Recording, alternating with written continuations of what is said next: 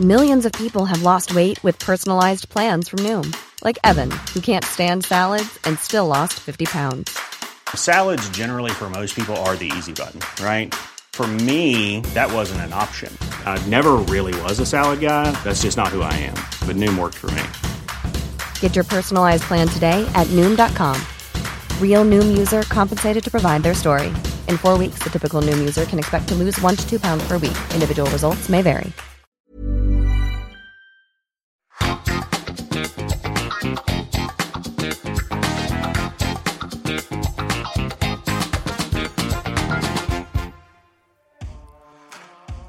Predtým, než si vypočujete tento podcast, reklamný oznam. Ste hrdou prešovčankou či prešovčanom a chceli by ste o tom dať ostatným vedieť, ale stále nemáte ako? Tak utekajte na webovú stránku podcastu na trojici vo dvojici SK, pretože práve tam na vás čaká tričko s unikátnou grafikou mesta Prešov Prešovská mapka. Každý pravý Prešovčan nosí tričko Prešovská mapka.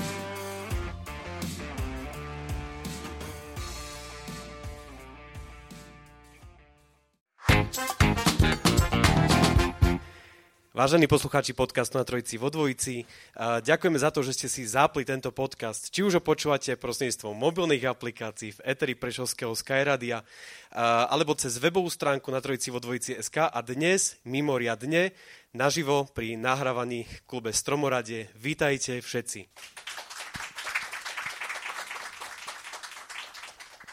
Taká veľmi zvláštna situácia, ktorá ktorá nás primela k tomu, aby sme vytvorili možno, že prvé živé nahrávanie podcastu.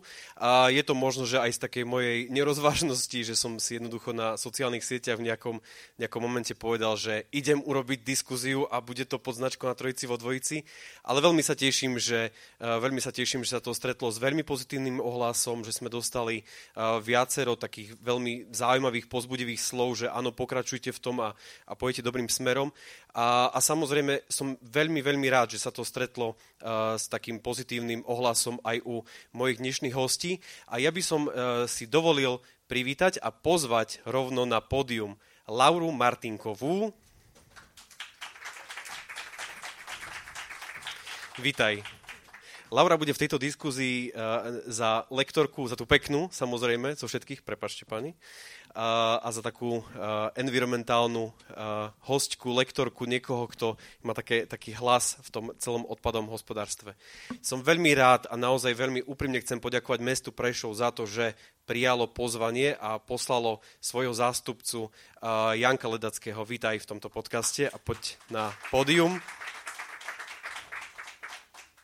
bude zástupca mesta, bolo povedané, bolo povedané, že poviem všetko, co môžem, a co nemôžem, tá poviem, potom poviem po nahrávaní.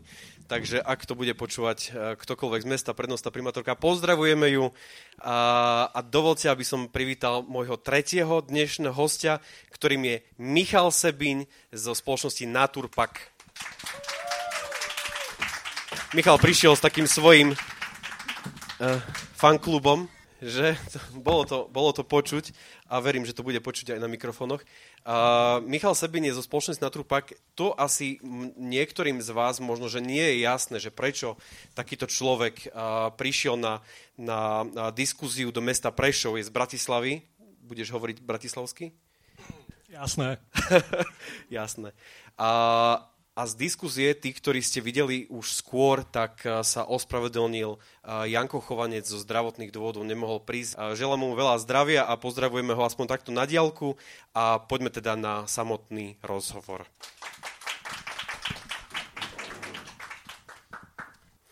Všetci, ktorí počúvate podcast na Trojici vo Dvojici, ak nie, tak ho odporúčam, lebo ho robí jeden skvelý moderátor, ale samozrejme má tam veľmi zaujímavé rozhovory s ľuďmi.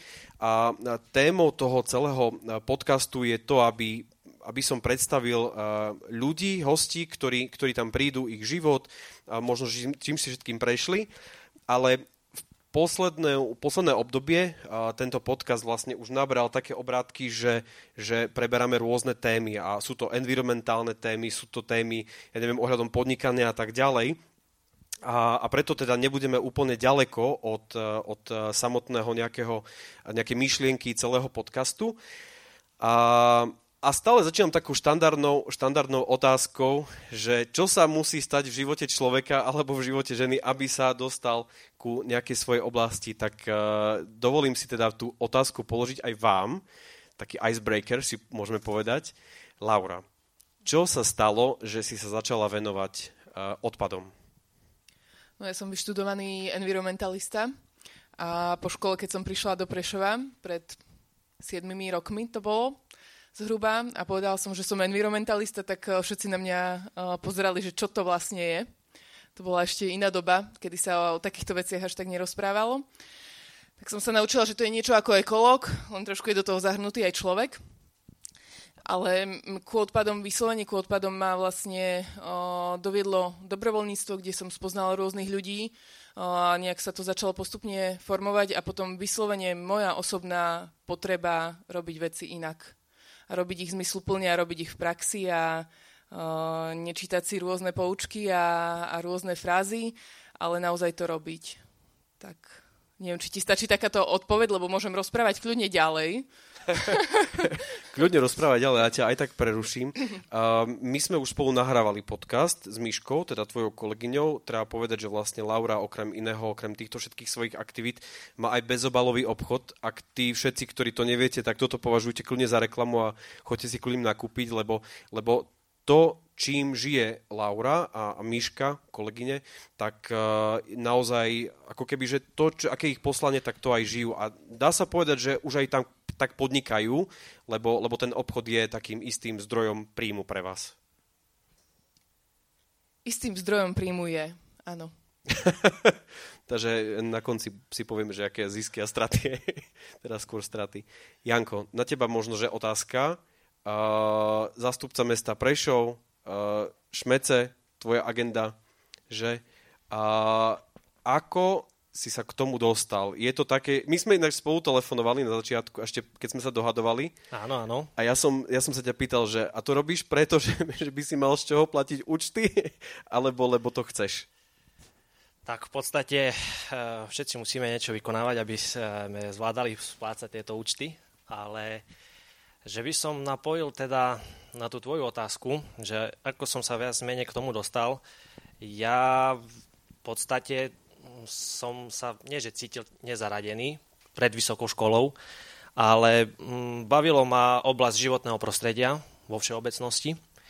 A v podstate na vysokej škole, mm, ak som nastúpil v Nitre, tak sme mali zo začiatku široký záber mm, zo životného prostredia a tam v podstate mi začalo viac imponovať e, téma odpadov vo všeobecnosti.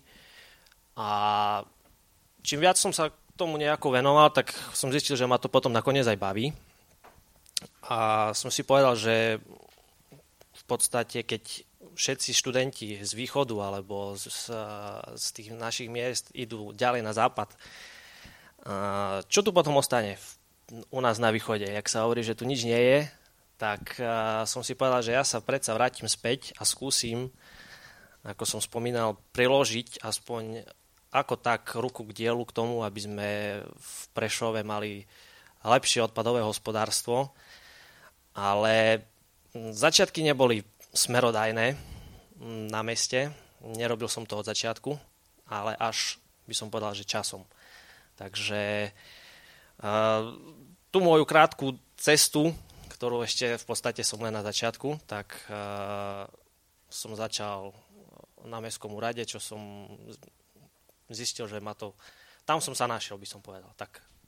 Pri šmecoch na úrade. Proste. Tak, a v podstate v, aj, práca, aj práca s ľuďmi v konečnom dôsledku a mm, hlavne ten taký dobrý pocit, aspoň z niektorých a ukončených a dobrých projektov teda, tak by som to nazval. Ku tej práci s ľuďmi sa dostaneme. Ja mám jednu takú otázku. My sme sa o tom bavili ešte pred nahrávaním podcastu, že aké feedbacky dostávate v rámci mesta, čo všetko musíte teda riešiť, všetko. A Michal, aj napriek tomu, že si z Bratislavy, tak vítaj, prečo my sme Ďakujem. veľmi radi, že, že si medzi nami a naozaj, že si uh, veľmi pozitívne prijal to, že môžeš, uh, môžeš tu byť a, a môžeš byť uh, súčasťou tohto, tejto celej diskusie.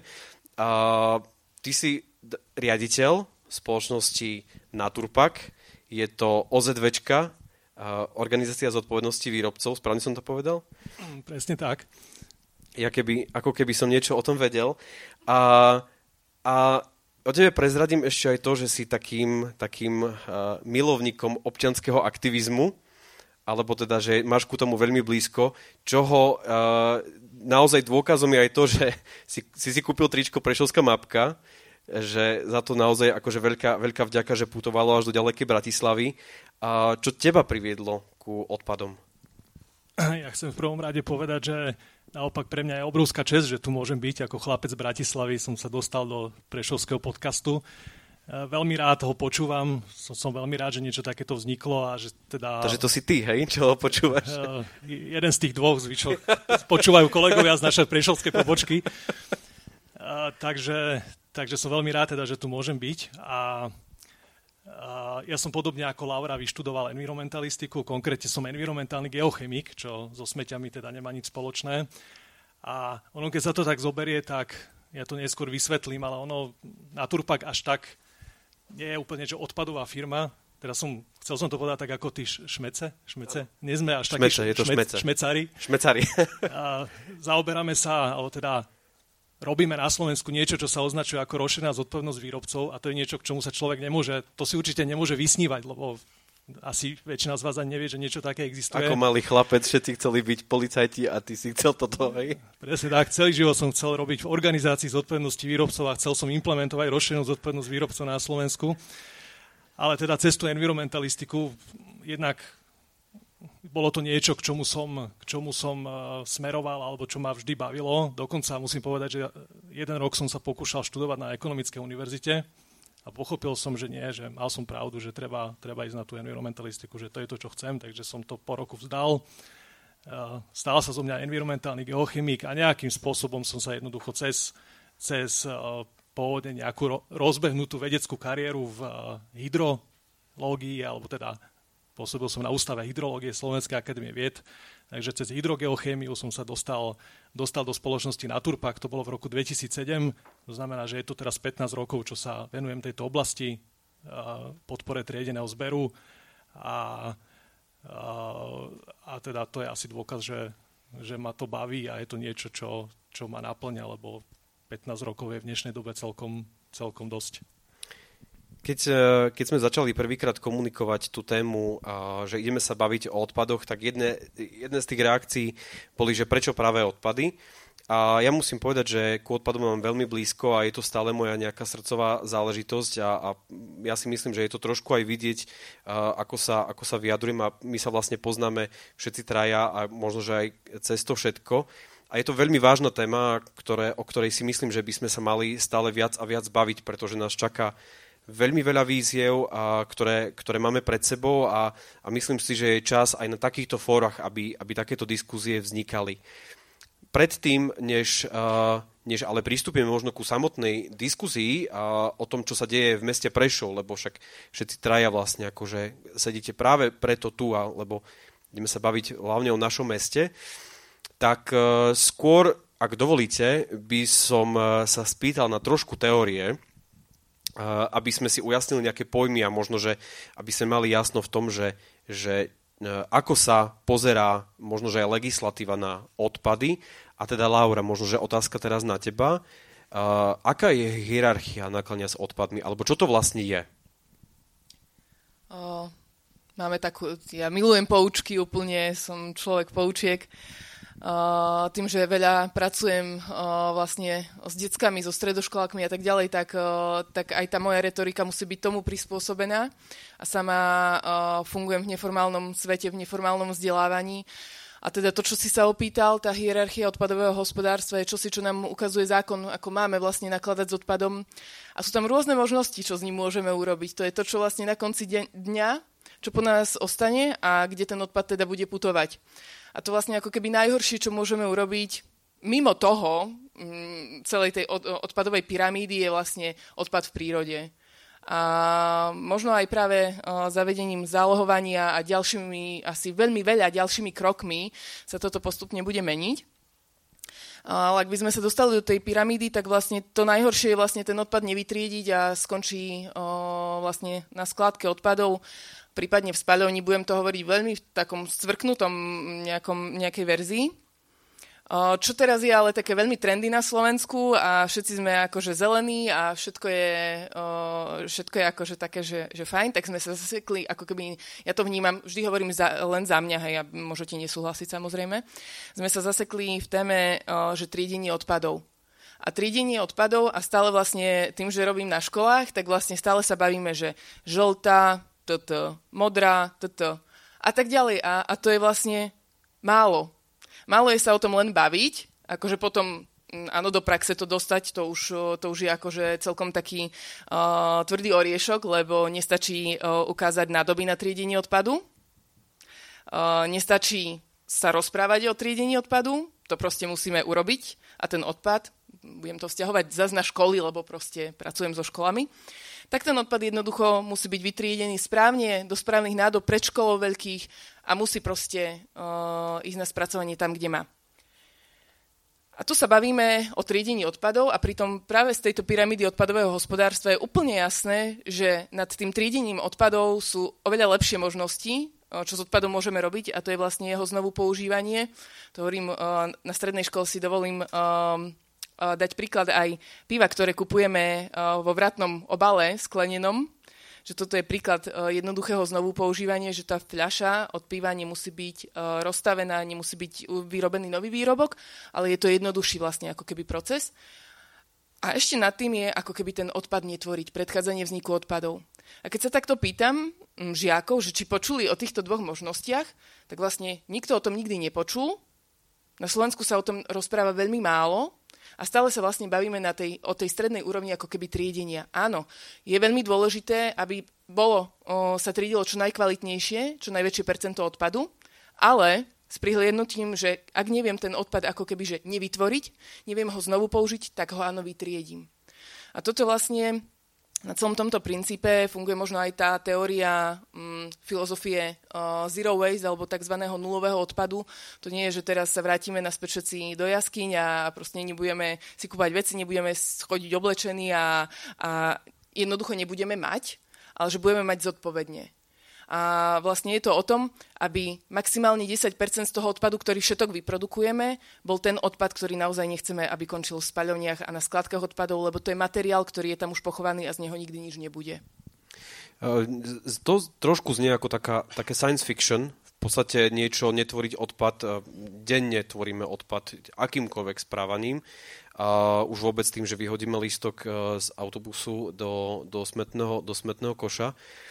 Ako to ty vnímaš zo svojho pohľadu, možno, že v meste Prešov viac, že ako my sa na ten odpad pozeráme? Pozeráme sa, že, pre, že netvoríme ho, alebo možno keď sa poď, poď, e, prechádzaš po zberných dvoroch, možno ako, ako je táto situácia možno, že u nás? Čo sa týka Prešova, akože my, občania, produkujeme jednak veľké množstva odpadov, Mm, toto je možno zaražajúce, že, že to počítame na stovky kilogramov odpadov na, na osobu.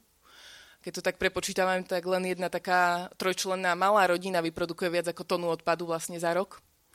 A je na nás vlastne, že, že aký uh, príbeh bude potom ďalej písať ten odpad. Že ide vlastne naozaj o to, že, že čo my s tým ďalej urobíme. Uh, z toho pohľadu občanov vnímam to tak, že, že stále hľadáme ako keby, že možnosti, ako veci nerobiť. A to nie je len u odpadoch, ale aj uh, u, v iných témach. A stále ako keby hľadáme výhovorku, že prečo sa nám nedá triediť. A na čokoľvek, čo mi, čo mi na hodzakej úrovni, lebo pracujeme aj s firmami, aj so samozprávami, na čokoľvek mi povedie, že sa to nedá, ja som človek z tretieho sektora, tak im dám 10 možností, ako sa to dá. Hej. Takže je to možno o tom preladení toho nášho myslenia, že ako, ako vnímame odpad. Odpad nie je problém, je problém to, ako my to vnímame. A čo možno ešte je pre mňa takou veľkou výzvou, že začleniť tému odpadu, ktorá je veľmi nepopulárna, ja to tak vnímam, do bežných chodov všetkého. Že to nie je o tom, že, že teraz pracujem so školami, tak školy budú triediť odpad, ale už malé, veľké firmy, samozprávy, rôzne úrady a tak ďalej, že tam sa to diať nebude. Takže naozaj dostať to do prírodzených chodov všetkého. Lebo vtedy to má zmysel, keď sa vzdelávame a dávame to do praxe a robíme to na všetkých úrovniach, že keď to robia dospelí, tak to učia deti, keď to učia, uh, sa naučia deti, uh, učia to dospelých a nech toto funguje. Ja možno k tomu len dodám, e, Ty si hovoril, že tá, to, čo hovorila Laura v nadväznosti teda na otázku k tej hierarchii odpadového hospodárstva, že, že science fiction. Uh, áno, ono to tak znie, ale už keď sme teda v teoretickej časti, a tak, tak, tak trošku teórie, alebo teda trošku legislatívy, že tá hierarchia odpadového hospodárstva je niečo, čo je ukotvené v našej legislatíve. To znamená, každý, kto tvorí odpad, je vlastne povinný ju dodržiavať. A tak ako hovorila Laura, tá recyklácia alebo triedenie odpadu, ktoré tomu predchádza, sú vlastne až treťou možnosťou, to znamená, nie sú to tie najlepšie možnosti. Prvými, prvá, prv, prvou možnosťou je predchádzanie vzniku odpadu, opätovné použitie, až potom nastupuje recyklácia a teda v ďalších, ďalších krokoch uh, energetické zhodnotenie alebo skládkovanie. Takže keď si zoberieme či už nás ako občanov alebo priemyselné podniky, tak každý by mal vlastne túto hierarchiu dodržiavať. Takže už dávno to nie je niečo, čo si niečo vo hviezdach, čo by sme si chceli, čo by sme si priali, ale je to niečo, čo by sme mali, mali dodržiavať. A v tejto súvislosti ma napadlo, často sa hovorí, že Slovensko je v európskych rebríčkoch, čo sa týka odpadov zlé. Málo odpadu, komunálneho odpadu recyklujeme, zlí sme v recyklácii stavebného odpadu. Jednoducho akýkoľvek rebríček, ktorý vidíte, tak, tak nachádzame sa niekde na jeho konci. Ale je jeden rebríček, kde sa nachádzame takisto na konci, ale na tom lepšom konci. A to je produkcia komunálneho odpadu na osobu. Teraz nepoviem presné číslo, je to číslo, ktoré tiež každý rok rastie, ale priemerný Slovák vytvorí, neviem či... 450, ja som posledne no, tento. 450 kg komunálneho odpadu na teda osobu rok. Zatiaľ, čo krajiny, ktoré sú často pre nás vzorom ako krajiny, ktoré najviac odpadu vytriedia, zrecyklujú a tak ďalej, tak e, ich produkcia odpadu sa pohybuje niekde okolo, okolo jednej tony, 900 kg až jedna tona. Myslím, že Dáni sú v tomto premianti. Takže to je niečo, čo by sme, teraz to poviem možno z takej tej ríše naozaj, že science fiction, ale je to niečo, čo by sme si mali udržať, lebo to je ten rebríček, v ktorom, v ktorom sme jednoducho dobrí a je to vlastne to, čo následne zodpoveda aj tým stup, prvých, prvým stupňom tej, tej, tej hierarchie. To znamená, že mali by sme sa snažiť, aby jednoducho toho odpadu nevznikalo viac. Napriek tomu, že ho vieme viac recyklovať, že ho vieme viac vytriediť, alebo s ním nakladať inak, tak aby teda to bolo v súlade s ochranou životného prostredia, tak stále ten, ten prvý bod by mal byť odpadne tvoriť. Ak vám v tejto súvislosti niekomu napadlo, že to, čo teraz e, povedal Michal, že Dáni tvoria viacej odpadu ako, ako Slováci, čo je, je to naozaj fakt, aj čísla to hovoria. Ak vám v tejto súvislosti napadlo, že ide o vyššiu životnú úroveň, tak uh, tu uh, jeden, toto je mýtus, dalo by sa povedať, pretože podľa dostupných štatistík uh, regióny ako Rímavská sobota, Moldava dokonca tvoria, kde je teda tá, nazvám to, že hladová dolina, alebo jednoducho ľudia tam nemajú toľko prácu alebo také príjmy, tak to množstvo vyprodukovaného odpadu na jednu osobu je vyššie ako napríklad v meste Prešov ak sa už bavíme o tom, že koľko odpadu uh, tvoríme, uh, tvoríme na obyvateľa, ak sa, ak sa bavíme o tom, že, že máme tu nejaký komunálny odpad, uh, je mi nesmiernosťou, že vlastne môžeme sa spýtať priamo človeka z mesta, ktorý, ktorý, si, mal pri, ktorý si mal pripraviť čísla. uh, Janko, ako to je v Prešove? Koľko odpadu, aký typ a, a vlastne čo všetko sa deje s odpadom v meste? No, tak tých čísel je celkom dosť. Ja by som asi možno začal tým, že v podstate uh, začali sme triedenými zložkami, čo sa týka recyklácie. Uh, ja by som do toho doplnil ešte aj ten zmesový, ktorý v podstate je ten zvyšok nevytriedený. Uh, čísla za minulý rok máme poviem 21 tisíc tón zmesového komunálneho odpadu, ktorý v podstate končí, či už je to na skladke, alebo je to uh, alebo potom je to tá spaľovňa, ako sme spomínali. Je tam nejaký pomer, že koľko percent vlastne z toho skončí v Hanušovciach alebo inde? A koľko je to v zeve? Určite, len si to chvíľku nalistujem. A otázka je, že či to chceš aj za rok 2020, alebo ti to stačí len za minulý rok. Ja som chcel ešte 90. roky, ale daj, dajme len posledné, posledné čísla nejaké, ktoré máme. No, takže aby sme mali nejakú takúto predstavu o tých číslach, tak respektíve do spaľovne, do Košic, nám putuje zmesový komunálny odpad plus s tým, že nezbierame ešte osobitne kuchynský odpad, tak spolu s ním. A skládka, čo sa týka Hanušoviec, tak tam putuje objemný odpad, plus e, mám pocit, že aj odpad z čistenia ulic. No a za minulý rok to je objemný odpad v rozsahu 2700 tón, ktorý putoval na skládku, plus je odpad z čistenia ulic, tam je 190 tón. A ten zvyšok, v podstate, ktorý som spomínal, putuje do spaľovne, to je ten zmesák, o ktorý nikto nemá záujem a najnovšie sa o slovo hlási aj MBU linka, ktorá v podstate si vie ešte rady aj s týmito zmesovými. Zabudol som ešte však spomenúť ešte aj drobný stavebný odpad, a tento, tento nám končí v ekoprime, ktorý sa naďalej potom drví a sa zhodnocuje. Ale čo sa týka tých vytriedených, to mi padol zrak na túto položku.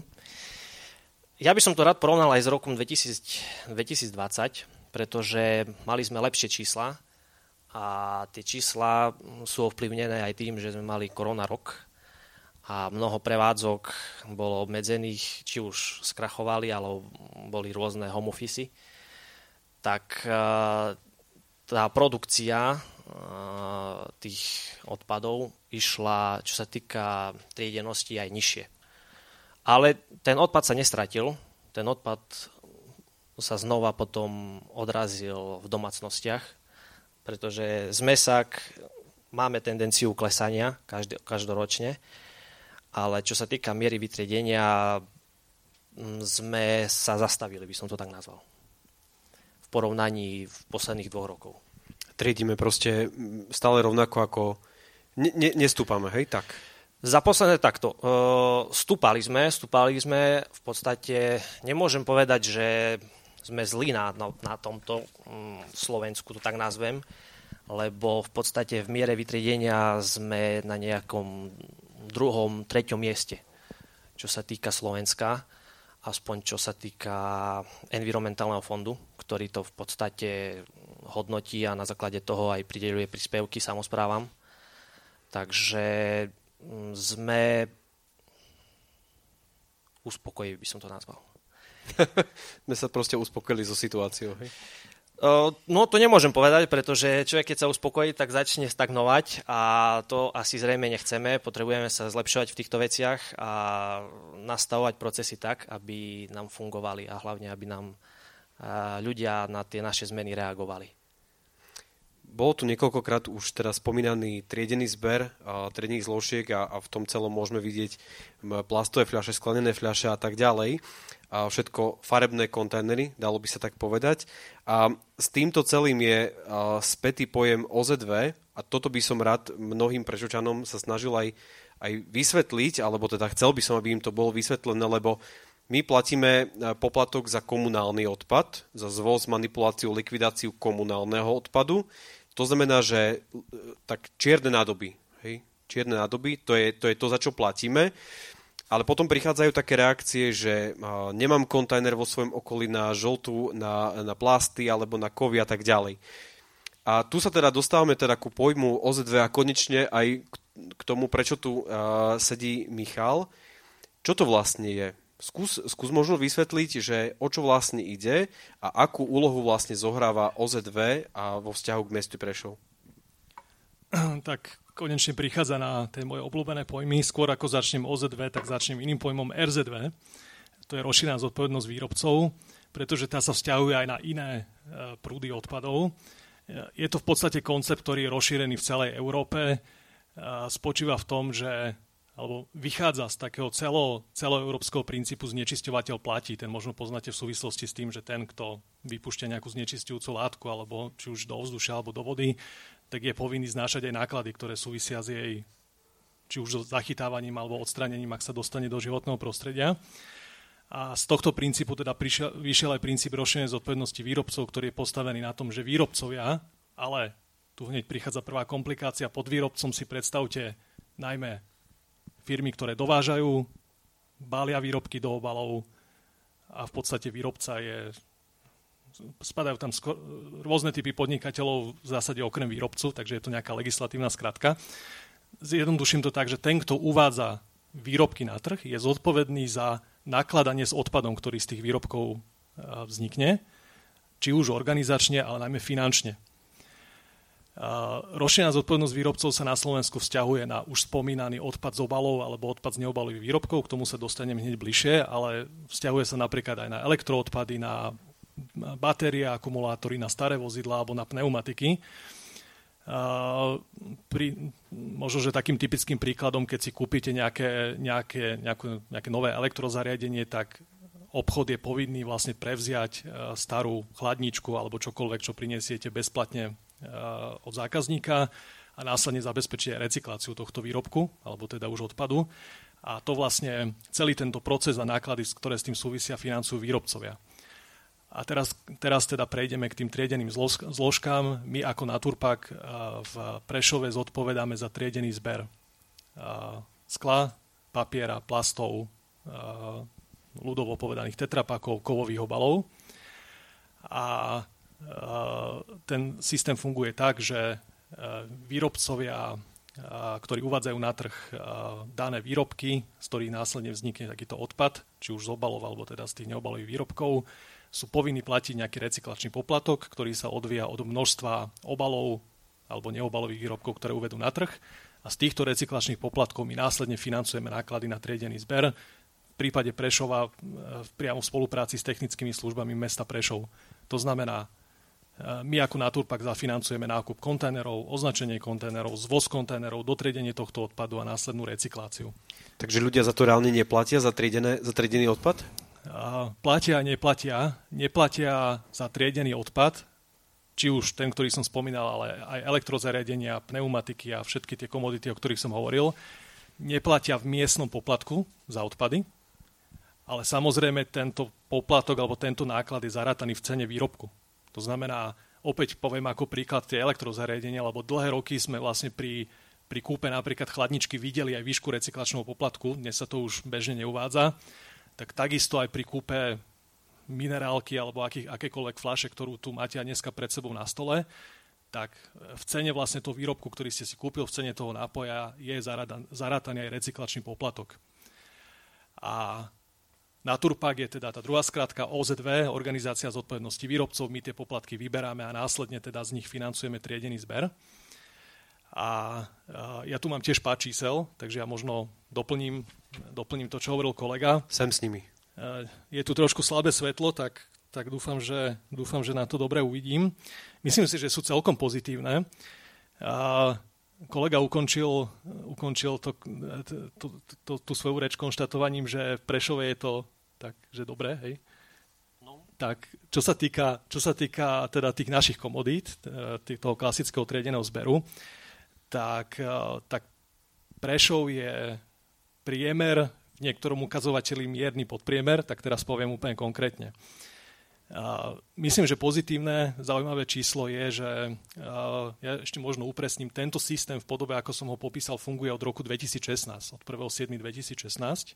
Dovtedy teda aj náklady na triedený zber boli hradené z miestneho poplatku. A ja teda nenačriem až do 90. rokov, načriem do roku 2018. V porovnaní s rokom, dve, teda keď porovnám roky 2021 a 2018, tak triedený zber papiera, plastov, skla, kovových, oba, kovových obalov a kompozitných obalov zrástol o 52%, teda za, tých, za tie 4 roky, z 2415 tón na 3668 tón, to znamená, to vytriedené množstvo neustále rastie. V roku 2021 sa vyzbieralo už spomínaných 3668 tón, čo predstavuje 43,41 kg na obyvateľa a na rok, čo je, keď sme to dali teda do porovnania aj s inými samozprávami, s ktorými spolupracujeme, tak to je, to je priemerné číslo, to je slovenský priemer. Mám tu ešte porovnanie rokov 20 a 21.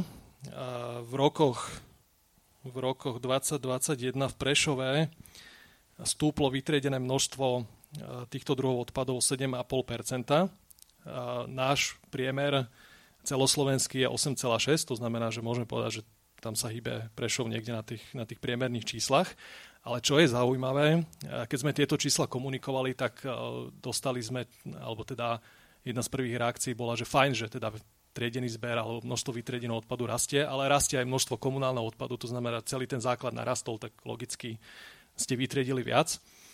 Ale pravda, vyťahli sme si teda potom aj čísla o produkcii zmesového komunálneho odpadu. A to je myslím celkom zaujímavé, lebo vyšlo, vyšlo nám, že v samozprávach, ktorých teda financujeme triedený zber, celkové množstvo zmesového komunálneho odpadu kleslo teda medzi rokmi 20 až 21 o 4,6 Zatiaľ, čo v, Preso, v Prešove narastlo, ale o 0,08% to znamená, dá sa povedať, že to číslo zostalo približne rovnaké. Takže, takže v tomto, v tomto, že kým teda zachytávame, zachytávame v iných samozprávach mierne klesajúcu tendenciu, tak v Prešove ten zmesový komunál sa drží cca, v rovnakej výške. Ešte možno zaujímavé číslo, lebo častokrát sa ľudia pýtajú, alebo ty si to aj naznačil, že teda nemám kontajnery, nie sú v mojom okolí, však nemôžem triediť. Tak od roku 2018 vlastne tie, tie zberné nádoby, ktoré, ktoré poskytujeme na triedený zber, tak počítame v litroch na obyvateľa a rok. Ono je to také hodne virtuálne číslo, ale, ale ten nárast tam bude vidieť že v porovnaní s rokom 2018 narastlo, narastla vlastne disponibilná, kapacita triedeného zberu zo 750 litrov na obyvateľa na rok na 1550 litrov na obyvateľa a rok. To znamená, tú, tú, tú, tú zberovú kapacitu, kapacitu neustále pridávame. Ešte možno zaujímavé je porovnanie, že podľa posledného ščítania obyvateľov, dokonca počet obyvateľov Prešova klesol o vyše 5000, to znamená, že počet obyvateľov klesá a množstvo, množstvo vlastne nádob na triedený zber rastie. Takže dúfam, že to sú také ojedinelé otázky, lebo myslím si, že tá, tá, tá zberová kapacita je dneska celkom slušná, nielen v Prešove, ale už aj v rámci celého Slovenska. Pokiaľ sa bavíme o triedenom zbere, Laura, viem, že aj z tvojho Facebooku, aj z Facebooku Myšky sú tam nejaké zábery, fotky, videa a problémov. A ktoré sú spojené s tredeným, s tredeným zberom. O čo vlastne ide? Alebo teda, že čo sú tie výzvy alebo problémy, s ktorými sa vy stretávate, lebo asi sa pozeráte okolo kontajnerov viac ako my všetci ostatní. Tak eh, to asi budú všetci vedieť odpovedať na túto tvoju otázku, lebo to vidíme hneď z prvej. Eh, aj keď sú tie nádoby uzavreté, tak vlastne eh, veľa odpadu je častokrát aj mimo tých nádob. A je to preto, že väčšinou pri papieri je to neslačanie obrovských kartonových škatuľ. A teda vojde tam jedna nejaká, nejaká škatuľa od chladničky a uh, potom už nemáme ako keby kde dávať uh, ďalší papierový odpad a tým pádom vlastne aj zberové spoločnosti uh, vozia vzduch. Um, Ďalším možno takým boli teraz plasty a rôzne plastové fľaše. To sa teraz o, predpokladáme, že vytiahne, že tento problém o, nenastane. Tam je možno taký, taký môj, o, môj apel na to, že e, kto chce začať s bezodpadovým životom, tak nech e, si skúsi e, dopoužívať svoju čistiace, svoje čistiace prostriedky alebo teda pracie prostriedky a s tou obrovskou kvalitnou polypropylenovou nádobou 5-10 litrovou, nech si príde načapovať do bezobalového obchodu mm, ekologickú, ekologické čistiace a pracie prostriedky. A keď ich to minie, tak nech príde znova a znova a vlastne tento kvalitný e, materiál môžeme používať e, do nekonečna a už sa zase hýbeme v jednoduchosti e, v pyramíde odpadového hospodárstva, o ktorej sme rozprávali. Tých problémov ja vnímam veľmi veľa, tak rozmýšľam, že ktorý z toho ako keby vybrať ako, ako ten, ten nejaký dôležitý. Um, veľmi často sa stretávam, a to naozaj na rôznych úrovniach, že ľudia um, poznajú slovo tetrapak, no nevedia že čo s ním, kde ho, kde ho teda vytriediť a že či to vôbec má zmysel. To, či má zmysel triedenie, tak to, to naozaj je častá otázka, že čo, čo z tých vecí bude, či, či sa z toho vôbec niečo udeje, alebo my to tu vytriedíme a aj tak to skončí na skládke odpadov. Ale možno, možno práve ten pojem tetrapak, alebo teda to je ten ľudový výraz, ale po správnosti napojové kartóny, tak to je to, čo, čo naozaj si treba povedať, že z čoho to je vyrobené, ako sa to dá spracovať, lebo dá sa spracovať aj tento materiál a že je dôležité aj tieto triediť. Uh, lebo na to často zabudáme, ale veľmi veľa uh, vlastne našich potravín je balených práve v, v tetrapakoch, lebo sú ľahké, skladné a tak ďalej. Keď ich vyhadzujeme, samozrejme potom ich treba stlačiť. Um, ďalším veľkým problémom, ktorý, ktorý je na rôznych úrovniach vlastne na Slovensku riešený alebo neriešený, je biologický odpad a čo s biologickým odpadom, lebo my sa tu stále bavíme o, o papiere, plast, sklo, kov, možno aj tie napojové kartóny, nebezpečný odpad, stavebný odpad a veď o, asi by si možno viac ešte vedel kategórií. Kľudne pokračuj. Takže to vieme uh, ako keby uh, vytriediť, uh, čo si už na začiatku povedal, že textil, že fuha prúser, lebo textilu je veľa, čím ďalej tým viac, lebo máme eru rýchlej módy, nekvalitných vecí uh, a naozaj toho nosenia, ako keby, že veľmi, veľmi krátky čas nám uh, tá vec slúži a siahame často po, po ďalšej. Uh, ten textil na úrovni uh, Slovenska sa... Um, skoro nerecykluje, čo je, čo je problém. Mm, nastanú, do, hádam, do času. Tak, do času. Presne, že, že nastanú, hádam, pozitívne zmeny a že všetko sa zvládne akože urobiť tak, aby sa zbieral a recykloval. A, a taký obrovský problém pre mňa je naozaj ten biologický odpad, že že toto by malo byť jedna z vecí veľmi prioritných, ktoré sa komunikuje smerom k verejnosti a konkrétne sa rieši, lebo aj na toto sú rôzne riešenia, sú rôzne spôsoby. Samozrejme je potrebné vedieť, aké sú naše potreby, aké sú naše očakávania od toho, ale čo by malo byť ako keby tým spoločným menovateľom je, že biologický odpad, ktorý tvorí 40 až 60% celkového množstva odpadu, ktorý produkujeme, vytiahnuť z toho zmesového odpadu lebo on tam nemá čo robiť, lebo vie byť veľmi inteligentne a veľmi jednoducho spracovaný, lebo kompostovanie vymyslela príroda a my akékoľvek iné recyklovanie, ktoré vymyslíme, nikdy nebude také dokonalé, ako je kompostovanie.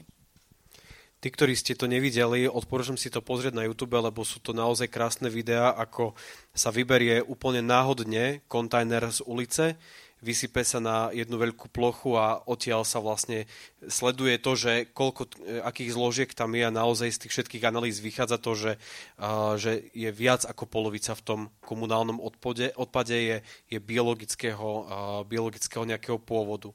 A tu sa dostávame vlastne možno ku otázke, ktorá častokrát zaznieva, už aj z médií a aj, aj z úst rôznych, rôznych ľudí a to je to, že uh, Každé mesto na Slovensku má povinnosť triediť biologický odpad, ale už aj odpad z kuchyne, dalo by sa povedať. To znamená, že to nie je ten zelený odpad z, z orezov stromov a tak ďalej, ale je to naozaj tie orezky mesa a ovocia, zeleniny a tak ďalej. Prečo mesto Prešov také niečo nemá ešte zavedené? Tak na úvod tejto ťažkej témy by som to tak nazval s kuchynským odpadom. Uh, by som zrejmil hlavne to, že v podstate mesto si uplatňuje výnimku mm, zákonu, ktorá stanovuje, že v podstate energetické zhodnocovanie takýchto druhov odpadov je postačujúce len do konca tohto roka, kedy už potom mm, výnimka energetického zhodnocovania padá a od, v podstate od roku 2023 už bude možné si uplatniť len jednu jedinú výnimku a to je v podstate, keď mesto zabezpečí v niektorej z časti mesta, aby mm, občania kompostovali tento odpad mm, v rozsahu 100%. Lebo boli kedysi v platnosti, keď to bolo 50%, novelizácia to zmenila na 100%, takže mm, preto sa to aj oddialovalo. Ale jeden z ďalších dôvodov je to, že je to v podstate uh, masaker na mestský rozpočet. Je to nová komodita, ktorá sa bude zbierať, do toho spadajú hm, mnoho premenných, či to je jazdné kilometre a tak ďalej. o tom môžeme sa baviť, o tých číslach dlho, dlho, ale v konečnom dôsledku mesto pristúpilo k tomu, aby sa čo najdlhšie dala uplatniť táto výnimka.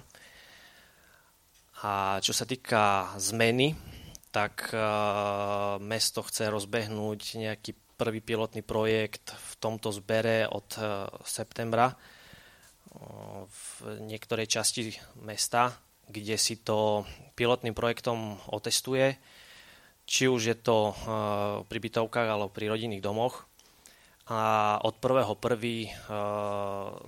vlastne začneme zbierať komplet celé mesto. Tam momentálne ešte prebiehajú niektoré rokovania a diskusie s technickými službami a taktiež aj s koncovkou Kositom, ktorý je v podstate zazmluvnený na odobranie tohto druhu odpadu.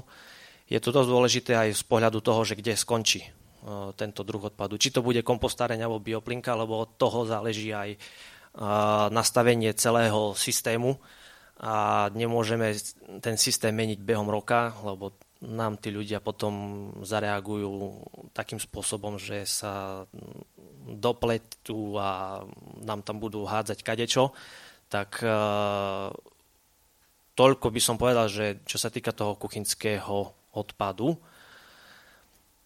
Tam by som ešte rád spomenul, aj keď už sme pri tom biologickom odpade, čo sa týka olejov, pretože dosť často sa zabúda na túto komoditu a od nového roku Mm, bola ďalšia povinnosť zahrnutá, že v podstate musíme ako mesto zabezpečovať tento zber. A tam sme si to e, s technickými službami dohodli na formu mobilného zberu. Občania si to už mohli všimnúť, teda je to e, žiadaná komodita v poslednom čase. Dožadujú sa e, občania, aby sa začalo aj viac venovať pozornosti tomuto druhu odpadu a dá sa veľmi dobre spracovať tento druh. Ja len doplním, lebo ty si spomínal vlastne zvoz biologického odpadu. Ja som tu za vzdelávaciu vetvu, tak stále akože budem si, ja si pôjdem akože konzistentne svoje, že nestačí ľuďom dať nádoby na triedenie odpadu a očakávať, že odpad budú triediť, Nestačí im dať nádoby na triedenie biologického odpadu a očakávať, že budú tento triediť. Tak ako nestačí deťom um, niečo povedať, že poďte robiť, keď nevidia v tom prečo. A to prečo, táto otázka má byť prvá ako odpovedaná pri čomkoľvek, čo robíme a väčšinou prichádzame na to, že nie je komunikovaná vôbec.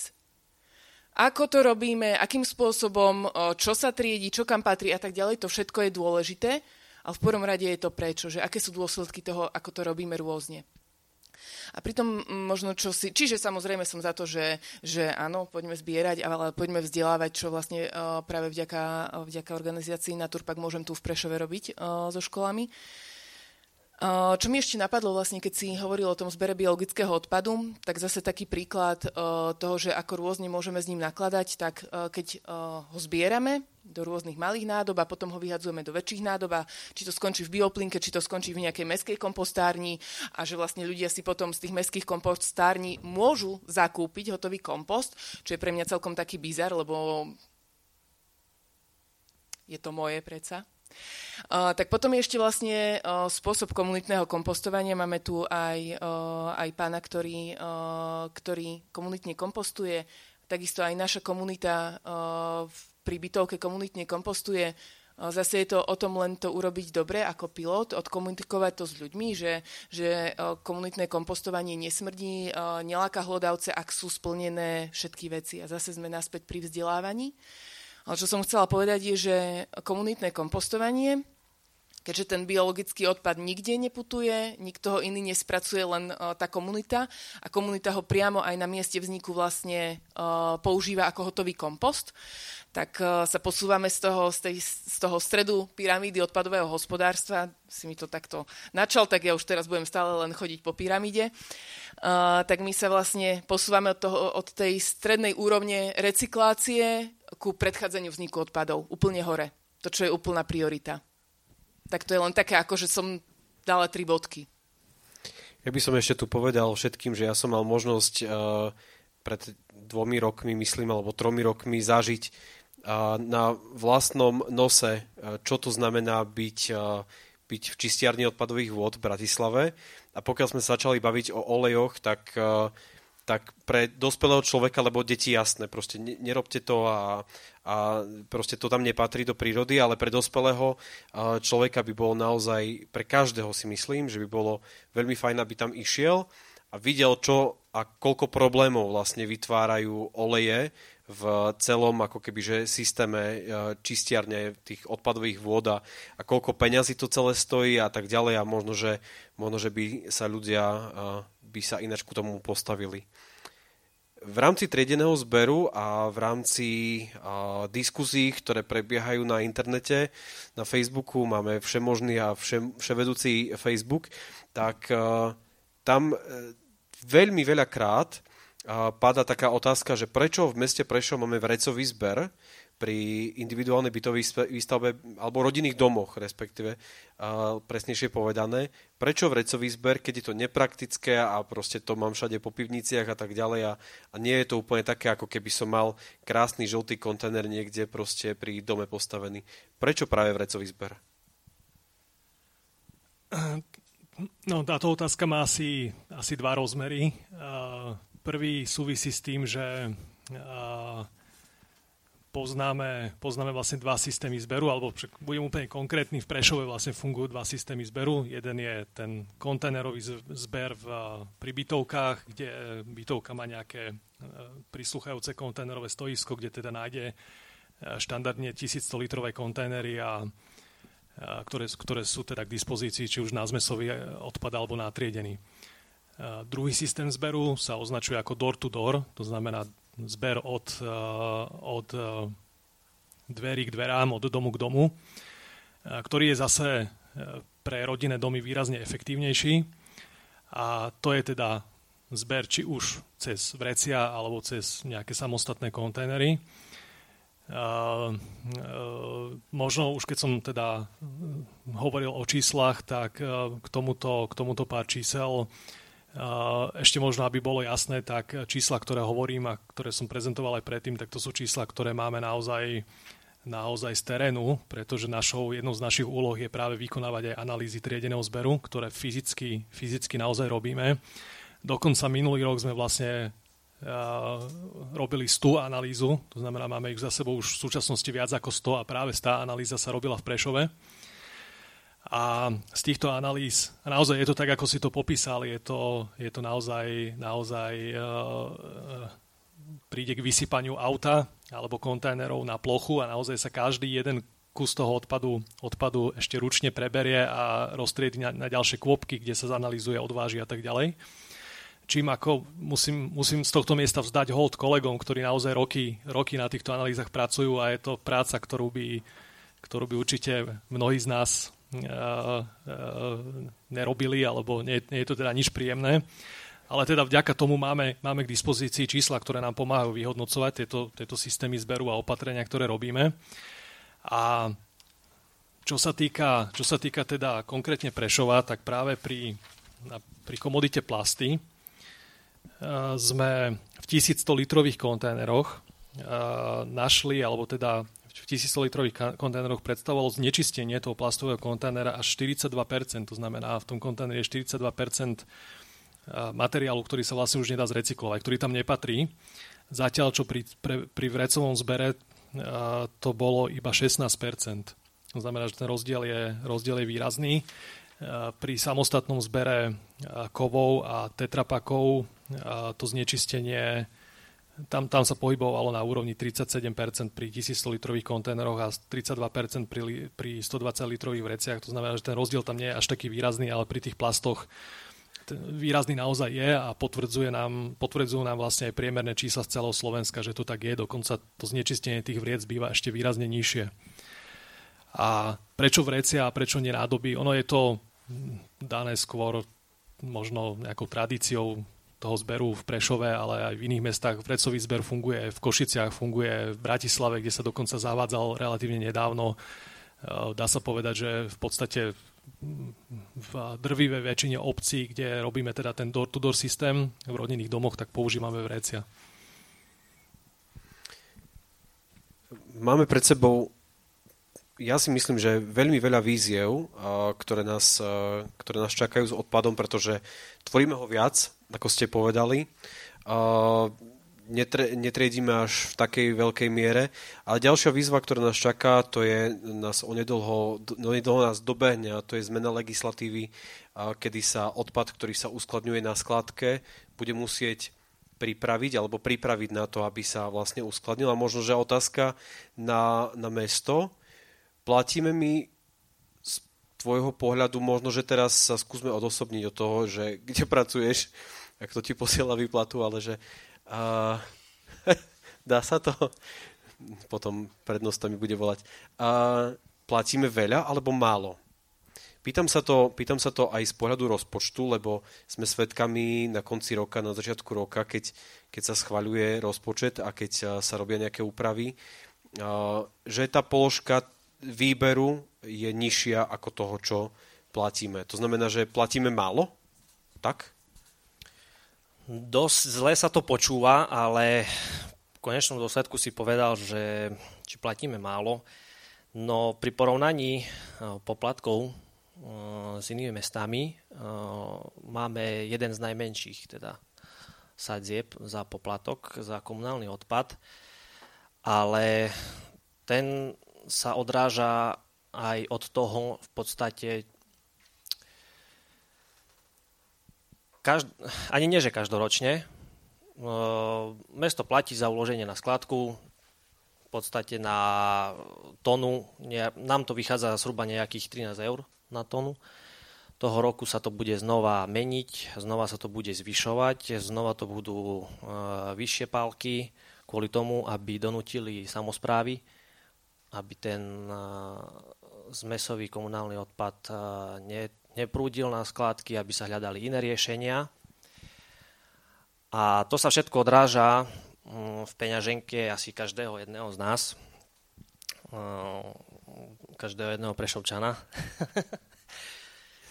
Takže tam by som možno len pre porovnanie, lebo mm, bol som upozornený na čísla, teda, aby som mal aspoň pre porovnanie, čo sa týka mm, Prešov, má akurát e, poplatok stanovený na 29,50 na občana.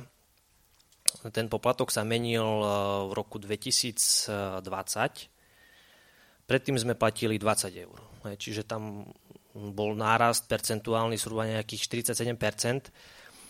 Ale pre porovnanie, taká Banská Bystrica, Trenčín, 33 eur.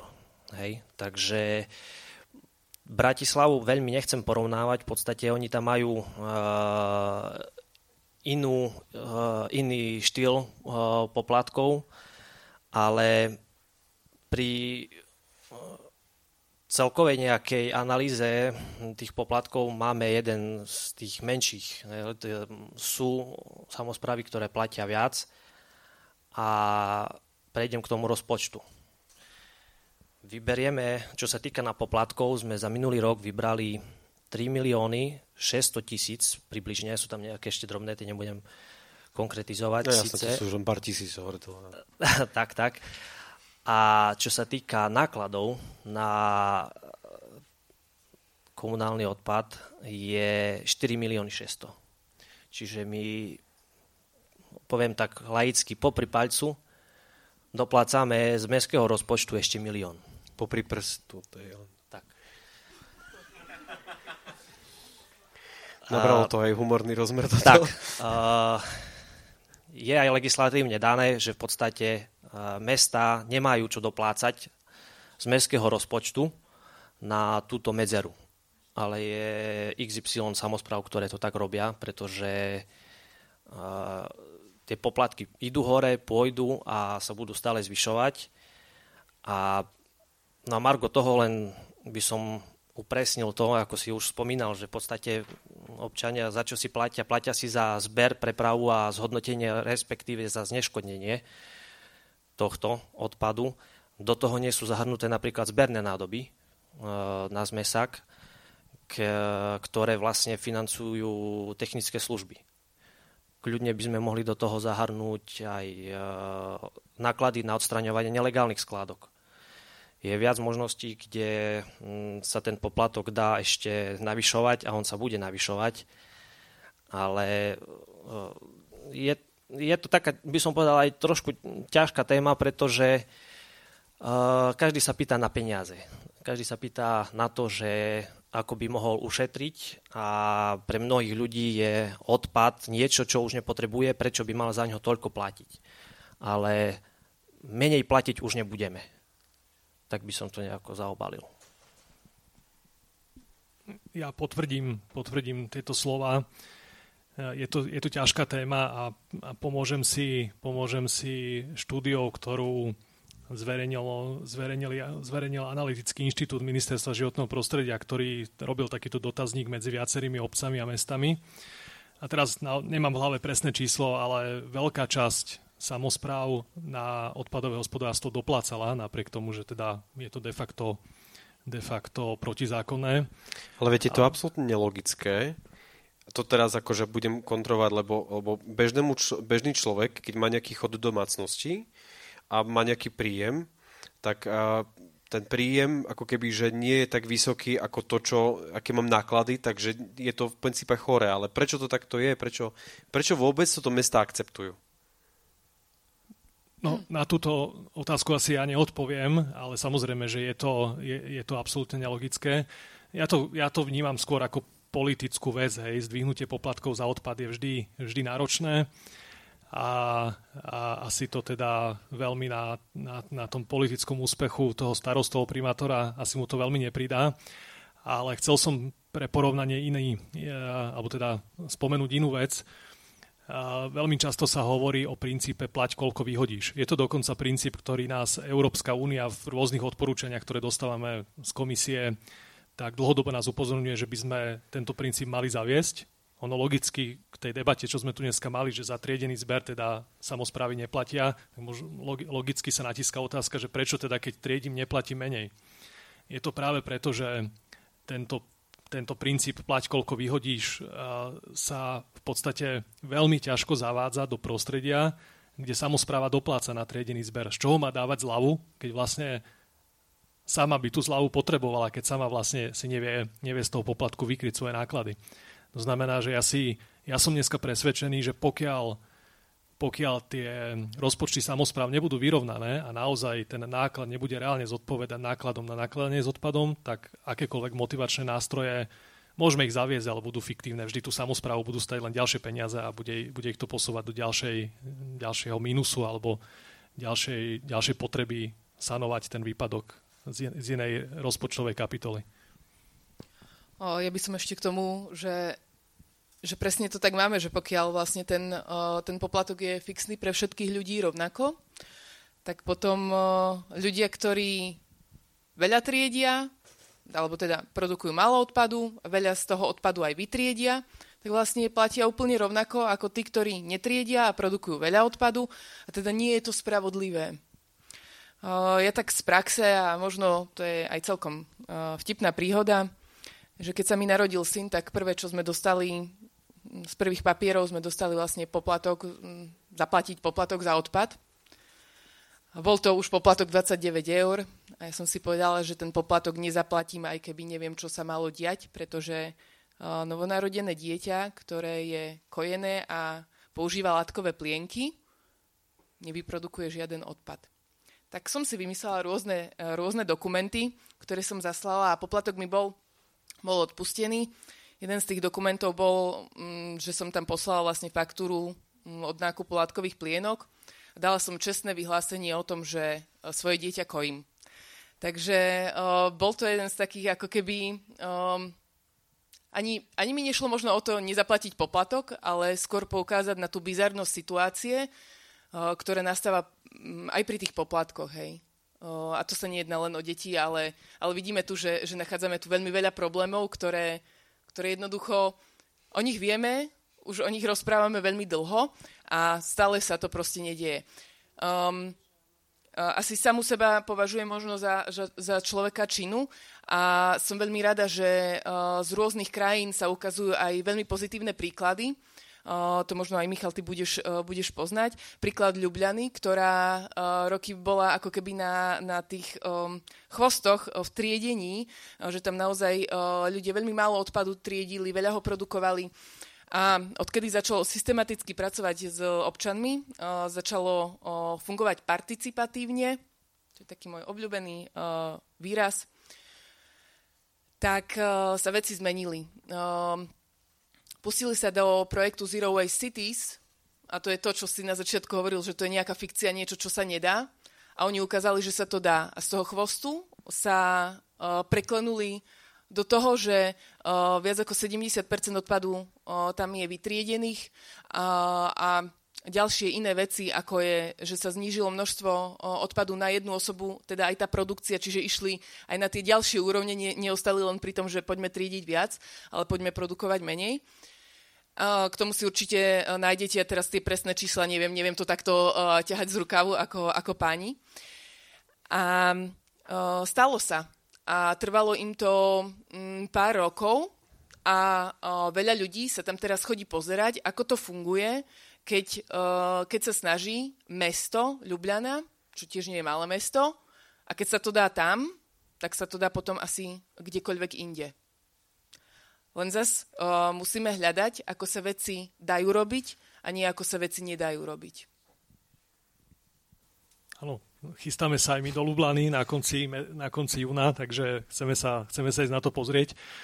A toto je, s tým, s tým čo hovorila Laura, sa 100% stotožňujem a my dokonca, keď sa zúčastňujeme nejakých pripomienkových konaní alebo nejakých diskusí o legislatíve, tak vždy hovoríme, že všetko už bolo vymyslené a treba sa inšpirovať tam, kde to funguje.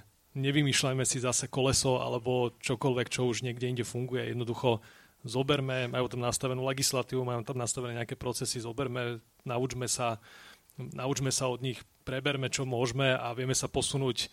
Oni spravili obrovský skok za niekoľko, za niekoľko rokov, takže ja som presvedčený, že keby sme sa, keby sme sa naozaj inšpirovali e, z krajín, kde to teda za tú inšpiráciu stojí, tak vieme spraviť zase obrovský skok dopredu. A potom si vymyslíme nejaké, nejaký, nejakú svoju nadstavbu, ale ale hovorím, vymýšľať koleso mi príde úplne šialené, pokiaľ už bolo vymyslené. Čo sa, tu sa naskytá taká jedna veľmi jednoduchá otázka. Asi všetci cítime, že to je tak komplexná téma, ktorá sa nedá do nejakej hodiny a pol celej tu nejak zaobaliť.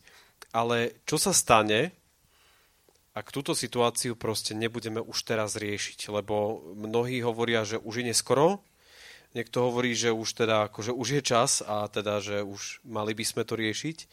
A čo sa stane, ak to aj tak napriek tomu všetkému odignorujeme? To je možno, že otázka na všetkých troch. O, ako ten katastrofický scenár my žijeme. akože um, dostatočne ignorujeme situáciu a my ho žijeme. Veď akože nemyslím si, že uh, áno, budú prichádzať ďalšie veci, ale že, že, že pijeme mikroplasty a že, že proste tie veci sa dejú, už sa dejú, že riešime tu, že plastové ostrovy majú svoje súradnice a že sú proste obrovské ako uh, niekoľkokrát nejaké štáty. To je úplne jedno, tie čísla, to je jedno. Tak myslím si, že tú katastrofu už žijeme. Uh, každý jeden z nás, kto má rodinu a kto má deti, tak e, akože myslím, že z tohto má také veľmi silné pnutie a stiahnuté niektoré svalstvo, lebo to žijeme. A no buď môžeme teraz založiť ruky a proste čakať, že nejaký zázrak nastane, alebo proste začneme konať, ale začneme konať, že, že už včera bolo neskoro. Čo z pohľadu mesta nás čaká? Aké výzvy nás čakajú? Čo by sme možno, že teraz mali riešiť okamžite, lebo to už horí? No tak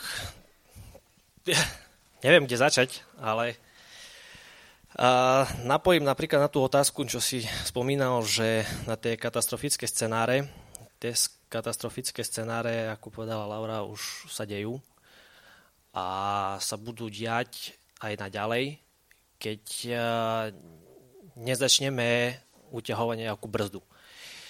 Poviem v rámci takého nejakého takej možno nejakej ďalšej vízie, je zavádzanie množstvového zberu v rámci mesta. Bolo už neskutočne veľa stretnutí, veľa rokovaní, veľa času sme už venovali tejto téme a tam je možno aj ten prienik toho, že motivovať aspoň nejakým tým spôsobom motivovať tých ľudí, aby tvorili menej odpadu. Pretože človek je proste taký, ktorý keď nie je motivovaný, tak nie je ochotný pohnúť prstom. A zvlášť, keď v týchto prípadoch sa všetko odráža v peňaženke. A to by mohol byť taký hnací motor pre mnoho ľudí znižovať tvorbu odpadov takýmto spôsobom. Tému množstvového zberu neviem, či mám otvárať. Je tam mnoho vecí nedoriešených a e, to by som len tak povedal, že teda na Slovensku nemáme mesto, ktoré by malo zavedený množstvový zber celoplošne. Takže k tým katastrofickým scenárom by som to asi zaobalil v takom zmysle, že budú sa diať, ak nezačneme sa tomu náležite venovať, ale každá sranda niečo stojí. Tu je možno, že teraz už priestor aj na vaše otázky. Ak by vás čokoľvek teraz zaujímalo, tak kľudne sa môžete... Toto je ten čas, kedy sa môžete spýtať. Máte jedinečnú možnosť sa spýtať týchto mojich troch hostí na, na čokoľvek, čo, čo vás zaujíma, možno, že z tém odpadu, lebo však práve preto tu sedíme. Ak teda má niekto nejakú otázku? Žiaľ, pred nahrávaním tohto podcastu sme zabudli na to, že e, tí ľudia sa budú môcť pýtať a nebude ich počuť na mikrofóne, tak ja len skúsim prerozprávať e, tú otázku, ktorú položil pán v publiku. E, pýtal sa Michala Sebiňa z spoločnosti Naturpak, aký je dôvod toho rozdielu medzi 16 a 40% kvality vytriedenosti medzi vrecom a klasickým 120 litrovým kontajnerom. No myslím, že tá odpoveď sa celkom logicky nátiska, že keď máte to vrece doma uh, niekde v predsieni alebo v garáži alebo v pivnici, tak jednoducho tam nehodíte zvyšky jedla, nehodíte tam obaly znečistené zvyškami jedla, nehodíte tam nejaké chemikálie. To sú veci, s ktorými sa bežne stretávame v tých 1100 litrových kontajneroch. Uh, mňa teraz nápadajú len také dva, dva prípady, ktoré sme zažili na analýzach, ktorých som sa ja zúčastnil. Vybra, zobrali sme 1100 litrový kontajner, ktorý na vonok vyzeral dobre, na vrchu boli krásne, krásne PET flaše, čistý materiál a keď sme ho vysypali, tak pod tými PET flašami bola, bol nábytok z obývačky, normálne stolička s nejakým stolíkom, čo ani nechápem dodnes, že ako sa to tam zmestilo, zasypané troškou odpadu. Uh, prišlo, prišlo auto, ktoré viezlo triedený, uh, vytriedený papier, Eh, pričom v jednom 1100 litrovom kontajneri niekto vyhodil, vyhodil nejaké chemikálie, nejaké farby a tie vlastne, keď sa dostali s tým zvyšným papierom do toho vozidla, ktoré má nejaký, nejaký vnútri nejaký lis a, a tie chemikálie, tie, tie, tie plechovky s tou chemikáliou posláčalo, pomiešalo, tak jednoducho ten papier bol tak znehodnotený, že išiel rovno do spalovne. Že to je niečo, čo si jednoducho do toho vreca nedáte. A dokonca ešte sme robili aj porovnanie vrecového zberu a a tých kontajnerov 120 alebo 240 litrových a dokonca ešte do toho kontajnera je tendencia hodiť niečo takéto, pretože tam, ten, tam mám to jedlo alebo, alebo možno nejaká farba až tak nevadí, ako keď to máte v tom vreci. Ďalšia otázka pána z publika smerovala ku uzamykateľnosti kontajnervisk, či práve tie môžu pomôcť vytriedenosti odpadov.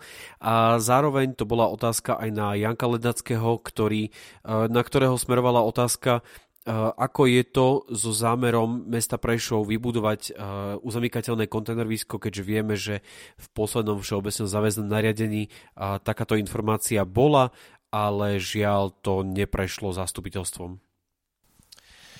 Mm, z tej otázky na začiatku ešte by som uviedol k tomu znečisteniu ešte tých komodít.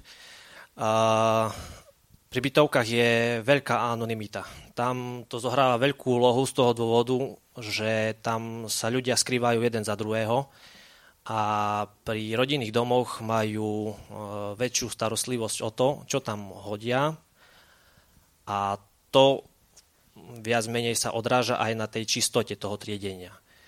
A druhý faktor je aj to, či čist, takto, uzamykanie tých stoisk je uh, dobrá téma, ale uh, čistotu uzamyka, tak, uzamykanie stoisk nezabezpečí čistotu triedenia. Zabezpečí to akurát čistotu okolia. Ale tam ja by som sa možno pozastavil nad tým, že či je to povinnosť mesta, lebo mesto je povinné zabezpečovať zber, prepravu a zhodnotenie alebo zneškodnenie tohto odpadu. Nie je povinné zabezpečiť uzamykanie. Je to dobrá vôľa mesta, tak to nazvem. Mesto je povinné zabezpečiť zbernú nádobu. Tá je zabezpečená, ale nie je to myslené zabezpečiť proti vyberaniu tých odpadkov ako nejakým zámkom, ale zabezpečiť formou poskytnúť tomu občanovi túto zbernú nádobu. Bola tam aj téma na všeobecné záväzné nariadenie, ktoré neprešlo. Je to aj, by som povedal, trošku politická téma, nakoľko ja ako odborný referent sa riadím zákonom o odpadoch a ja prvý počúvam tieto podnety a telefonáty od ľudí a viem, čo mi hovoria. A ja tieto ďalej, potom tieto podnety a požiadavky posúvam ďalej mojim nadriadeným, ktorí rozhodujú o týchto veciach. Preto tá téma uzamykania je zložitá, aby som povedal, že neviem zodpovedať na túto tému komplexne, pretože mesto už vybudovalo niektoré prístrežky.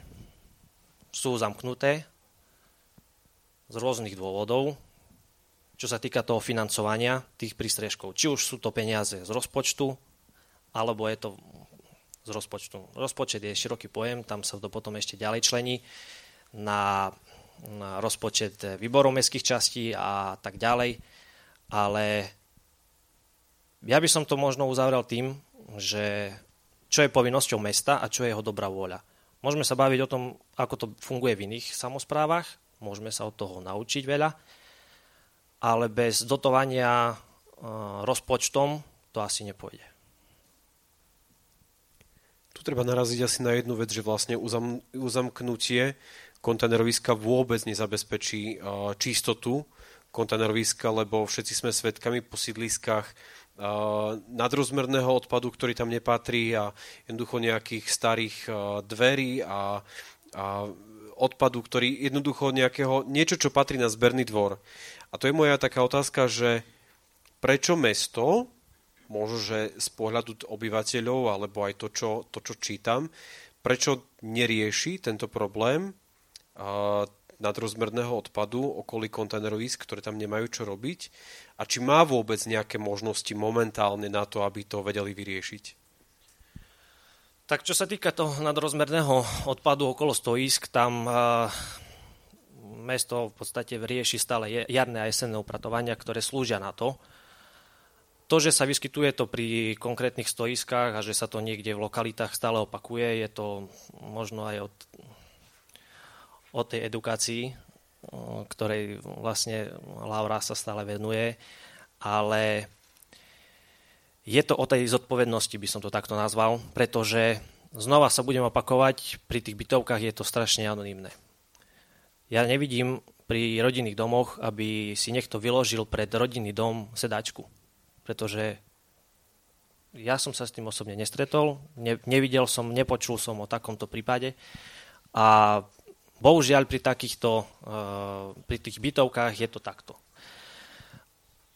Nastupuje tam potom akurát uh, kontrolná činnosť jedine, ale tam potom znova mestská policia nenájde vyníka, pretože nemá koho viniť za to a tam sa kruh uzatvára, že v podstate priestupok není komu udeliť. Tým stoiskám ja by som možno ešte uviedol aj to, že dané VZDN z môjho pohľadu sa stalo ako keby VZDN o bytovkách.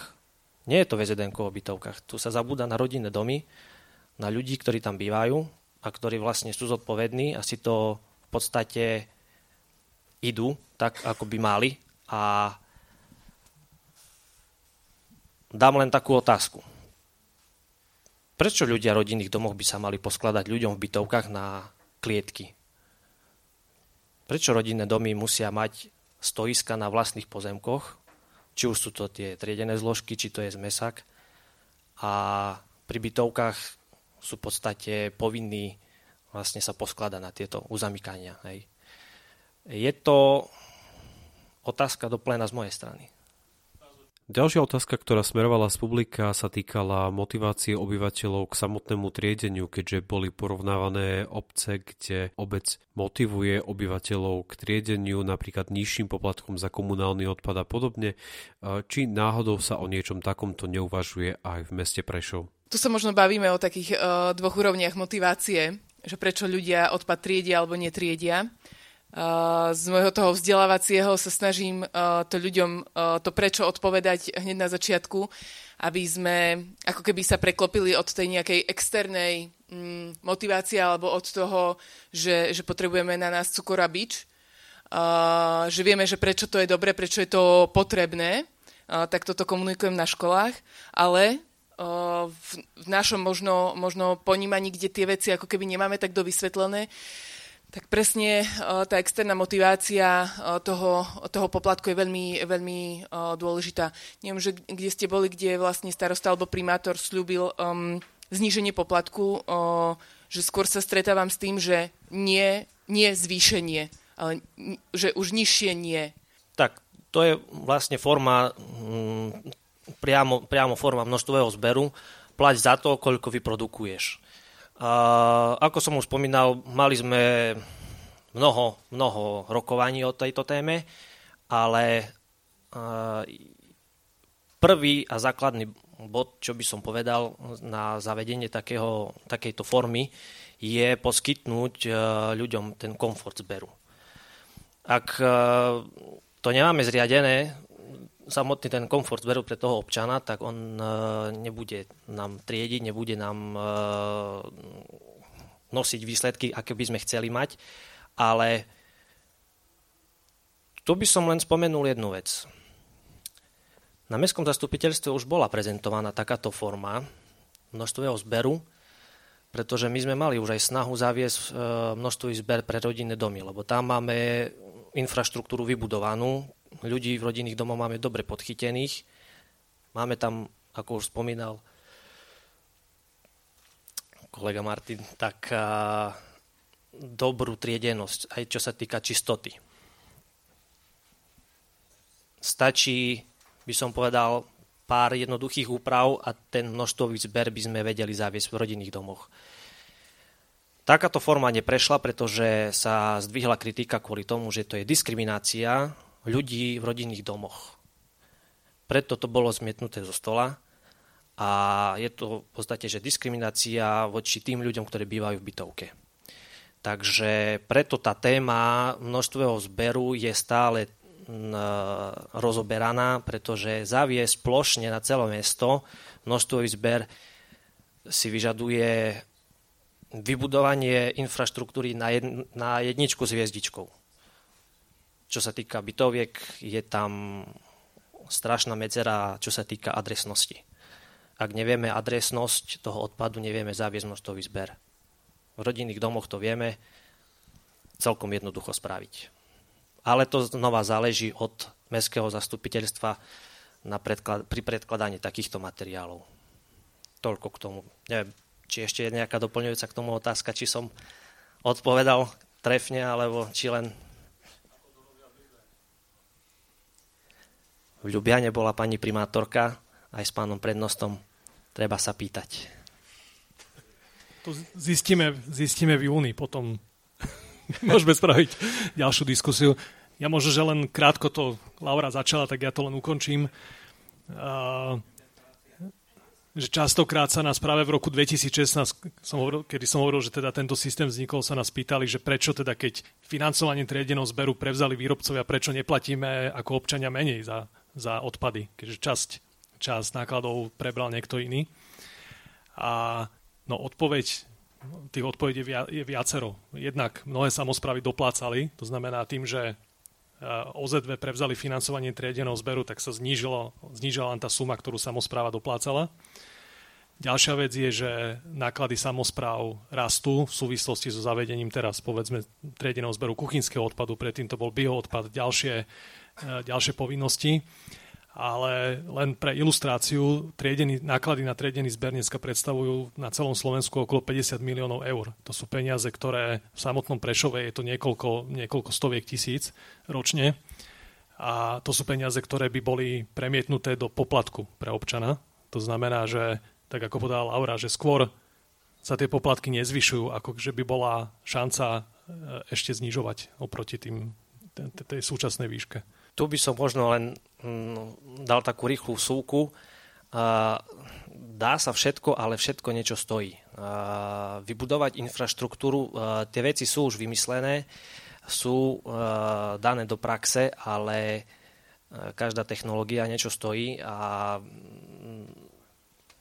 to je znova otázka, alebo znova, znova spojitosť s rozpočtom a znova spojitosť s tým, že kam vlastne sa prerozdelí, alebo na, ako sa rozštvrtí e, celkovo rozpočet. Čiže technológie sú, len všetko niečo stojí. O, tu mne tak napadá, že tiež sme si pred pár rokmi nevedeli predstaviť, že ľudia budú triediť odpad a že budú všade možné po sídliskách nádoby na triedený odpad a že tiež to proste prišlo a koľkokrát sme zakopli a koľkokrát sa zle stalo a koľkokrát proste systém nefungoval. To vidím napríklad aj v školách, že, že to proste nie je o tom, že my niečo zavedieme a teraz bude to 100%, bude to skvelé a dobré, ale jednoducho to začneme robiť. A vtedy sa naučíme, či toto, čo sme začali, je funkčné alebo nie a vieme to potom kreovať. A naozaj ja tu vidím stále len dve možnosti, že buď neurobíme nič, že nájdeme výhovorky, prečo to neurobiť, alebo to urobíme hoď aj nie dobré a sa na tom naučíme a budeme na tom stávať. Nevidím ja tam ako keby inú možnosť. Uh, tu presne ja som ne, maximálne nepraktický človek, ale že áno, tie technické a tak ďalej, tieto veci, áno. Ale to musíme začať robiť, aby sme vedeli, čo potrebujeme. Možno taká otázka na záver, na každého jedného z vás. Ste v tejto téme veľmi hlboko a vnímate ju v svojom pracovnom, asi aj súkromnom živote. Ste optimisti alebo pesimisti to, čo sa bude diať o 10 rokov v našom meste s odpadom? Michal? No, ja odpoviem stručne, ja som optimista. Nie len čo sa týka Prešova, ale aj celého Slovenska, takže ja som jednoznačný optimista. Verím, že sa to pohne dobrým smerom. Si mi to zobral úz, lebo som chcel povedať niečo podobné. Uh, to je keď ideš op- gratulovať, vieš to také, že to už bolo povedané. Áno, áno, ale väčší optimizmus, neopúšťaj ma. Uh, čo nám iné ostáva v tejto dobe? Budeme plakať alebo sa smiať? Uh, treba, treba byť optimista v týchto veciach, pretože ak začneme byť pesimisti, tak sa nám nebude dariť ani v tejto odbornej téme a ani nebude sa nám dariť nachádzať e, nejaké nové riešenia a, a by som povedal, že celkovo silu na to, aby e, sme to vedeli spoločne nejako zlepšovať. Moje zlato, prepač. E, ja som sa narodila ako brutálny optimista a snažím sa zotrvať v tejto vlne Uh, aj keď uh, človek vlastne v tejto téme veľakrát dostane po ústach uh, z, rôznych, uh, z rôznych strán. Um, kde vidím obrovský potenciál je to, že, uh, že mladá generácia je oveľa inteligentnejšia, oveľa citlivejšia na túto tému, ako sme boli my. A uh, pevne verím, že keď dostanú správne informácie, takže budú vedieť uh, byť ťahuňmi, budú vedieť tie veci meniť, ktoré my tu teraz rozprávame, tak oni to prakticky budú žiť a robiť. Čiže ostávam stále v tom optimizme. Ale keď si hovoril o tých katastrofických scenároch, tak vlastne mi nedá po- nepovedať vec, že veci, ktoré sa nás priamo netýkajú, nás ako keby nebolia. Riešime, že klimatická zmena, kým tu nebudeme mať 50 stupňov v meste Prešov, niekde v centre mesta, tak ako keby to nevnímame. Pre mňa veľmi silný moment bol, že mám kolegyňu, veľmi dobrú bývalú kolegyňu, ktorá býva v obci Kokšov Bakša. To je obec, kde je jedna z dvoch spaľovní komunálneho odpadu na Slovensku a býva naozaj 100 metrov od komína spaľovne. Opýtajte sa jej, čo si myslí o zmesovom odpade a o spaľovniach. Keď som na hornom gymnáziu rozprávala o skládkach, tak sa tam postavil chalan, ktorý býva v obci Petrovce, kde je skládka nad obcov a povedal, ako tam on vníma tú chorobnosť ľudí, že nikde to nie je doložené, ale vníma to, čo sa tam deje a čo sa deje so životným prostredím. A to sú pre mňa obrovský silné momenty, že uh, neviem, že, či budeme čakať, kým sa nás to naozaj tak uh, bytosne bude týkať, že, že budeme mať tie skládky vlastne pod oknami a že vtedy sa začnú diať veci, alebo, alebo to bude inak. A chcela som to vlastne ukončiť pozitívne, lebo sa mi zdá, že všetci ja sme tu úplne akože spadli. Chcel povedať, hej, hej, hej. Takže končíme to pozitívne, sme, sme optimisti, len Uh, naozaj potrebujeme uh, sa spájať, potrebujeme navzájom tú podporu uh, si ukazovať a, a ja si myslím, že tu potenciál ľudí je. Aj tí, ktorí na východe ostali mladí, šikovní ľudia, tak eh, sme tu ostali, pretože chceme, aby sa tu žilo dobre a chceme, chceme tu tie témy ťahať uh, tým pozitívnym smerom. Tak ja pevne verím naozaj uh, v spájanie ľudí a nie, nie nejaké podkladanie polien, ale ťahanie za jeden koniec, lebo tu už vlastne ako keby ani nemáme veľmi možnosť nespolupracovať. Vážení poslucháči podcastu na Trojici vo Dvojici a historicky prvýkrát aj diváci, ďakujem veľmi pekne vám za vašu účasť. Už tu počujeme výkriky o možno ďalších goloch. Som rád, že mojimi dnešnými hostiami prvýkrát boli Laura Martinková, Jan Lendanský a Michal Sebin. Ďakujem.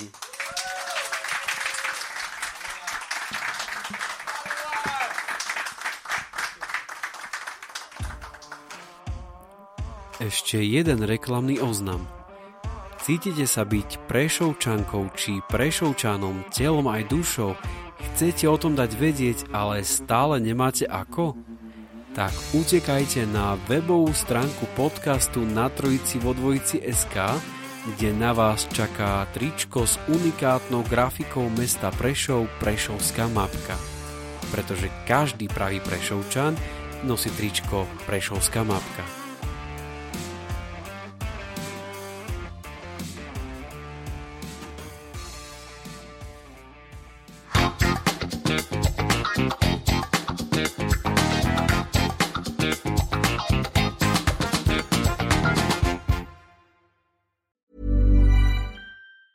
Even on a budget, quality is non-negotiable. That's why Quince is the place to score high-end essentials at 50 to 80% less than similar brands. Get your hands on buttery soft cashmere sweaters from just 60 bucks, Italian leather jackets, and so much more. And the best part about Quince, they exclusively partner with factories committed to safe, ethical, and responsible manufacturing. Elevate your style without the elevated price tag with Quince. Go to quince.com slash upgrade for free shipping and 365-day returns.